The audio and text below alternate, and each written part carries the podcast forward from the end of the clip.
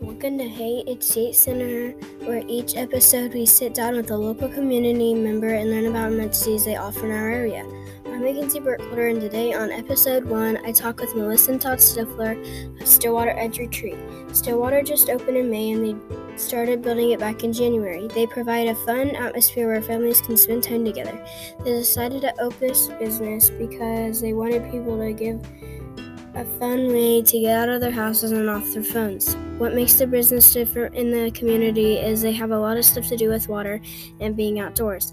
The busy time of the year is summer and hunting season. They really have not opened their business because they just got done completing it. Some things they offer at the resort is swimming, zipline, cabins, paddleboards, and RV spots. They don't have employees right now, but they will have some in the summertime.